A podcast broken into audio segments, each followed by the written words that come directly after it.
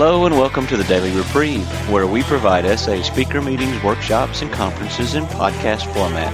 We are an ad-free podcast. If you enjoy listening, please help us be self-supporting by going to donate.thedailyreprieve.com and drop a dollar or two into the virtual basket. Please consider donating monthly by clicking the Donate Monthly button. However, one-time donations are always welcome. Just click the Donate Now button. Now, without further ado, this episode of the Daily Reprieve.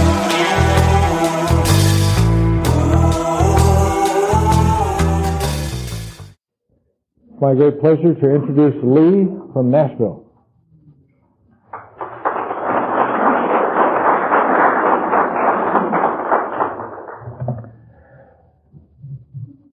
Thanks, Brian. Um, heard somebody say once it was great to be introduced after spending a lifetime of being explained, and and I uh, I, I feel um, I feel really honored to be here, and I, I really appreciate the invitation to come. And uh, I think about the um, uh, the topic of making fundamental changes, and that's a um, uh, you know that's just a really a neat neat topic. We've talked about it off and on on the phone, and I uh, I, I really think that that's what it's about. And uh, um, you know I am a sexaholic, but I am also an all-purpose addict. Um, anything worth doing is worth overdoing, and. Uh, I have uh, I have spent my life um, uh, striving for some sort of either abstinence or moderation or both. Um, how does one make fundamental changes? Well, I think that uh, to start off, for me, um, it's real important uh, to realize that the, that's the basis of this whole program. And uh, just before I was coming up, I, I got out the big book here, the AA Big Book, and I looked up something that uh, is an important part of this for me. It's on page 25, and it says there is a solution. And uh, on what this is the solution. Says the great fact is this is just this and nothing less that we've had deep and effective spiritual experiences which have revolutionized our whole attitude toward life, toward our fellows, and toward God's universe. And that revolutionary change, I think, is what I uh, I consider uh, part of a fundamental change. And and for me, that was a pretty significant uh, change. I mean, I started my uh, sexaholic career when I was five years old, and uh, with with acting out rituals that uh, that quickly progressed. Uh, and by the time I was 13, I was combining my sexual acting out with chemical use uh, in some rather uh, dangerous scenarios. And by the time I was 14, I almost uh, killed myself uh, for the first time uh, by just about setting the house on fire when I was unconscious. so that the the severity of this problem for me has been has been really, really something that I take seriously. So by the time I was 36, um, I had uh, had a long and illustrious career in lots of compulsions, uh, and in the meantime, I had managed to make it through medical school and had uh, gone into the practice of medicine, and so I had unlimited supplies of top quality drugs that I could combine with my uh, sexual acting out, uh, and uh, and they were always together.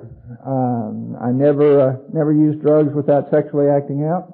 Uh, I did sexually act out without using drugs when they weren't available, but um, most of the time they went together. And by that, uh, by the time I was 36 years old, I had degenerated into intravenous drug use uh, and had uh, had had gone down to where I was actually injecting IV cough syrup while I was um, uh, acting out. And uh, and further than that, um, uh, as part of my AA and SA story, I can remember that one of my last binges was uh, uh, of both was uh, actually trying to start a vodka drip into my own veins, and that's a that's a long and detailed war story, which I won't go into, but needless to say, it was unsuccessful, and uh, I uh, wound up uh, coming into treatment uh, for that right after that, and that was um, that was in 1985, and I finally made it to A and D treatment on January 3rd of 1986, um, which started the uh, the 12-step recovery process. I actually stopped sexually acting out in 1985 in November uh, by the use of um, uh, Depo-Provera, which is a chemical that makes it impossible to uh, to act out. Um, at this point, I have had over 12 years of continuous recovery uh, from uh, sexual addiction and chemical dependency and uh, over 11 years of continuous recovery from uh, food addiction. Uh, and I'm qualified for many others that uh, I haven't even counted. And we were talking last night about establishing the program of on and on and on, which is which is the one that I probably am, should be a charter member of. But the the the fact is the fact that I have been given the gift of continuous recovery for that length of time from the bottom that I reached, for me, is a revolutionary change. Uh, it is a fundamental change, and for that I want to be grateful. Uh, I want to acknowledge that, and I think that as we talk about fundamental changes, uh, all of us in this room ought to be aware that by the simple fact that we are here, we have made a fundamental shift and we've made a fundamental change. And that it's not much more complicated than that. Uh, the, uh, the, the real trick for me has been to make the fundamental change and to decide what I need to do in order to keep from lapsing back into my old behaviors. And that's the, uh, uh, that's where I would like to go from here. I mean, you know, making the fundamental shift of don't use, come to meetings and uh, uh, do the basics is uh, is where this starts. And for me, the rest of the steps have been about trying to make fundamental shifts in uh, who I am and how I behave. Um, so, uh, just to tell you a little bit about my journey there, uh, back in 1989, after three and a half years of chemical dependency recovery, I had um, uh, over two and a half years of uh, food recovery, and I was I was clean, sober, abstinent, uh, and I felt I had it together. However, uh, as I was going through my uh, you know continuous analysis of how I was and how I felt, I realized that there was a, there was a little bit of chink in that, and that I uh, my day would go something like this, is, is that I'm always an early morning person. I have been all my life. But at that time I was getting up at five o'clock. I was jumping up out of bed. I would race into the kitchen and I would have to start making my breakfast. So I was going to make tea and I would have to be sure that, well, I really didn't want to wait long enough for cold water to boil, so I'd get it hot first. Now, in the meantime, my hot water tank is a long ways from the kitchen, so it was going to take it a while. And so while the water was running, I would get racing in there and I would try to fix all my cereal fruit and get it all on the table by the time it got hot. Then I would get the hot water in the kettle and I would put it on the kettle and I would run into the uh, bathroom and I would try to shave before it whistled. And I would say, shave, and I would have, and I would all of a sudden I would start bleeding. I'd rip myself to shreds. I'd run in there and I would pour the tea and I'll mix it up and I'll go sit down in the living room with my seven meditation books and get calm. And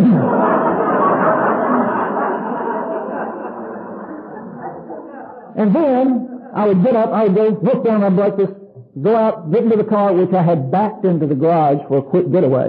Uh, start it up, race out, get to my office, you know, go in there, see lots of patients all day long, so I gotta get, gotta get finished by five o'clock to get my five o'clock meeting. So I went, go out, sit down at five o'clock meeting, get calm. Get up, go home, time to eat supper, eat an afternoon supper, think, oops, gotta call my sponsor, make all my phone calls, look and say, ooh, wow, it's getting late. uh, I'm never going to make it up in the morning. So, uh, boy, but I'm not going to have time to do this, so I start getting out my cereal bowls the night before now and setting up my toothpaste. Then I run in there and I jump in the bed and I sleep fast, and then I get up in the morning and I do it again. And in a moment of clarity, I said, something's wrong with this picture. This is not happy, joyous, and free. And um, so I went to my doctor and I, who happened to be in recovery, and I said, "What's wrong with this picture?" And he says, "Well, he says I think it's time to do some more work." And uh, and that that was the beginning of my uh, self-destruct, self-defeating behavior journey, as it started with attacking the busyness compulsion. And uh, I actually went to an intensive program to do some uh, experiential type of work, which I had a lot of uh, feelings about, and I said, you know, well, I don't know about all that. But at any rate, I went, and uh, as I went, I found out that it was another way of looking at the steps. This is another way for me to move the uh, process of doing the steps from my head uh, down into my heart and feelings, and uh, and it actually gave me a chance to uh, make some fundamental shifts in how I felt and how I approached my life. Uh, and I, you know, I don't know that there's any way that anybody needs to do that specially. I think that making that shift is an important part for me to make fundamental changes in how I live my life so that I don't continue the self-defeating behaviors because if I'd have kept doing that busyness routine, that was going to be sooner or later, I wouldn't have been able to cope it very much, very longer and I would have used again. I mean, that's, there's no doubt in my mind. So, as part of that, um, as part of that treatment experience, we were given an aftercare plan.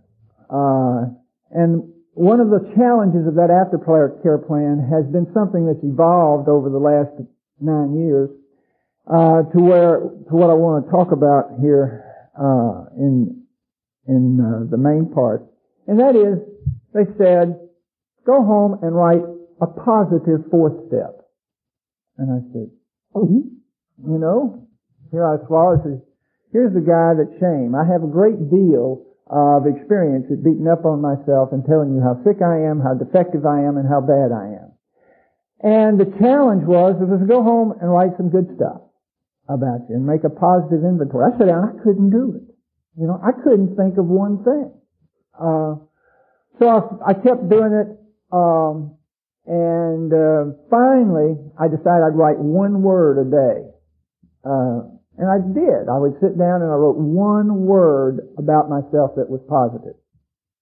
And so at the end of 30 days or so, I had come up with a nice list of things which were generally true sometimes. And uh, I thought, well, that's okay. And uh, so I I didn't bring that with me, but I wrote down some of them on the plane coming out here, and uh, uh about 15 of them. And uh, there are some things that I see.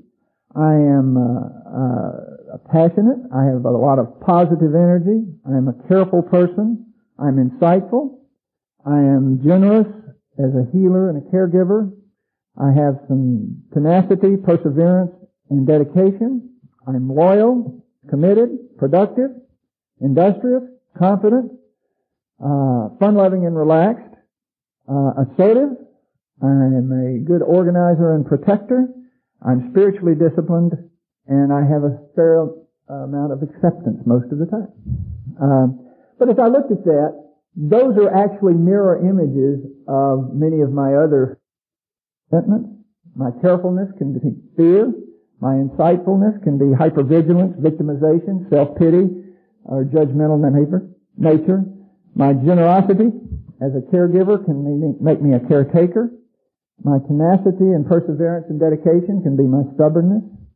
Uh, my loyalty and commitment can be my enmeshment. Uh, my productivity can be my workaholism. My industriousness can be my compulsive busyness. My confidence can be arrogance. Uh, being fun-loving and relaxed can also be slothfulness and laziness. Being assertive can be anger. Being an organizer uh, and a protector can be a controller and being spiritually disciplined uh, can be those compulsive rituals, like those seven meditation books. And acceptance, uh, when it's overdone, can be resignation and despair. So, what it actually means is I can work back from the other way is, is when I find that I'm in one of my character defects, I can say, okay, this can be converted into something positive. And so one of the things that I try to do in making a fundamental change is to recognize that each, each character defect I have has a mirror image, which makes it uh, a possible positive uh, experience. Over the over the years that followed that, I um, I slowly evolved something and listened to lots of uh, uh, other materials from outside people. And one of the things that that was been very important for me, and I'd like to at least throw it out as a possible method uh, or tool for making uh, fundamental change, and that is that I took some of that fourth step, positive fourth step, and converted it to uh, a concise, usable, and um, uh, portable mission statement about my life and who I am and where I'm going. So that my personal mission statement uh, got converted and condensed down so that now I generally try to carry that with me, such as, um, you know, one of the things that is important to me is to live life. I think that's the uh, that's the that's the basis of spirituality. So that my personal mission statement says that I to live life to its fullest in all my roles as a human being, a healer, a husband, a student, a teacher, and a friend. And that goes from the most general to some of the most specific roles. And as I remember who I am and what my purpose in life is, then I'm more likely to live in the fundamental changes that have started. As I go on, I find that life is really one continuous psychodrama of potential change if I if I look at it in that respect. I was, uh, and I'll close with this one story, is that when I was um, uh, growing up and throughout most of my life, one of the things I have been is emotionally and physically unavailable uh, for people around me. I was not touchable. I was not able to be affectionate. I was not able to express that. I ate breakfast with my grandmother who lived next door to me all the times of my life from the time I was four years old until I was 21 and got married. She was a very dear part of my life, uh, and uh, actually kind of a third parent. Uh, but I was never able to, I was never able to let her touch me or hug me, and I never told her until the time she died that I loved her. And, uh, and that was just a symbol of the things that I had in my life that were uh, defects of mine. Well, here years and years later, after her death, I get a um, a lady from out in the country as a patient of mine. Looks just like my grandmother, acts like her, feisty little old lady. And I took care of her for about 15 years, and she would bring me jelly from her backyard, and it was just, it got to be quite a relationship. And uh, long about the time she was 85, I, I got a call from the emergency room, and they told me that uh, that Miss Cloudy was in the emergency room. She was real sick, and I knew that she was going to die. Uh, and I went down to be with her in the emergency room, and then up followed her up to the floor. And she was laying there, and she was still feisty. She was still awake. She didn't have any blood pressure. She was short of breath, and uh, and she was looking at us and said, well, give me some air. And I said, you've got fans blowing. We've got fans around here. And she says, well, turn them on. And, you know, I said, boy, this is my grandmother all over again. And, uh, she looked up at me, uh, and, and I don't know, I've, I've seen people, uh, go out of this world a lot, and I knew it was just about to come. And she looked me right in the face, and she said, I need a big old hug. And, uh, I was able to bend down, uh, put my arms around her, and connect up with the entire wholeness of my life all the way back to childhood and the grandmother that I never hugged. And, uh, and that has been one of the most profound memories of my recovery. It happened not in a therapy group, not in a meeting, not in talking to my sponsor, and not in um, uh, reading any literature. It happened because I have tried to internalize the steps, internalize my mission statement, and internalize my fundamental changes. And I think that's possible if we if we do what it says and try to practice the principles in all our affairs because then life becomes a continuing psychodrama of progressive enlightenment, uh, progressive change, and a continuous uh, deep and effective spiritual experience. Thank you.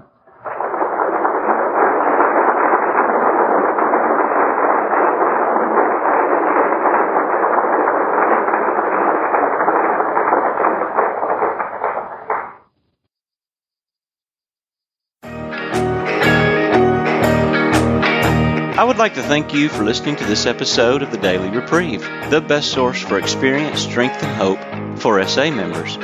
Please subscribe to this podcast to be alerted of new episodes. Please show your support by donating to the Daily Reprieve by going to donate.thedailyreprieve.com and choosing either monthly donations or a one time donation by clicking Donate Now. Thank you for listening and stay tuned for the next episode of The Daily Reprieve.